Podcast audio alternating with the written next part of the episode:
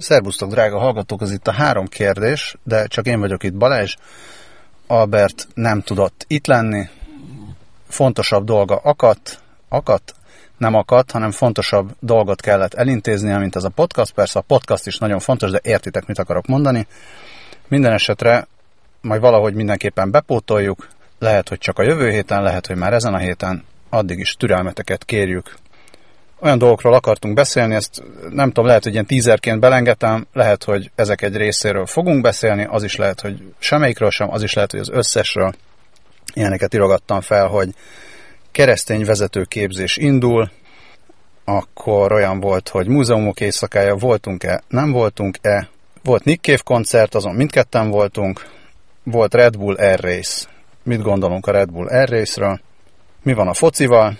Ugye a múltkori hírlevélben írt Albert az 1 nullákról, most azóta voltak már nem egy nullák is.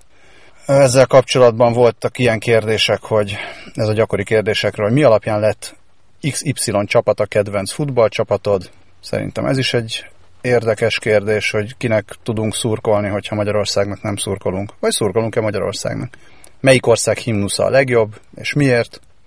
Meg mindenképpen szerettem volna beszélni, és Albert is szeretett volna beszélni a dinnyéről. Például, hogy a Agrárminisztérium, meg Agrármarketing Centrum, meg egyéb centrumok elindították a nyári dinnye kampányt, aminek az a szlogenje nyár dinnye szeletem. Ettől függetlenül is akartunk a dinnyéről beszélni, mert a dinnye az jó.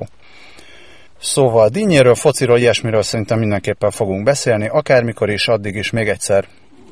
Nagyon szépen köszönjük türelmeteket, megértéseteket, hírre, hírlevélre, ettől még fel lehet iratkozni nyugodtan, hírlevél is biztosan lesz, egyébként podcast is lesz, van ilyen néha, megértitek, veletek is van ilyen. Köszönjük szépen, szervusztok!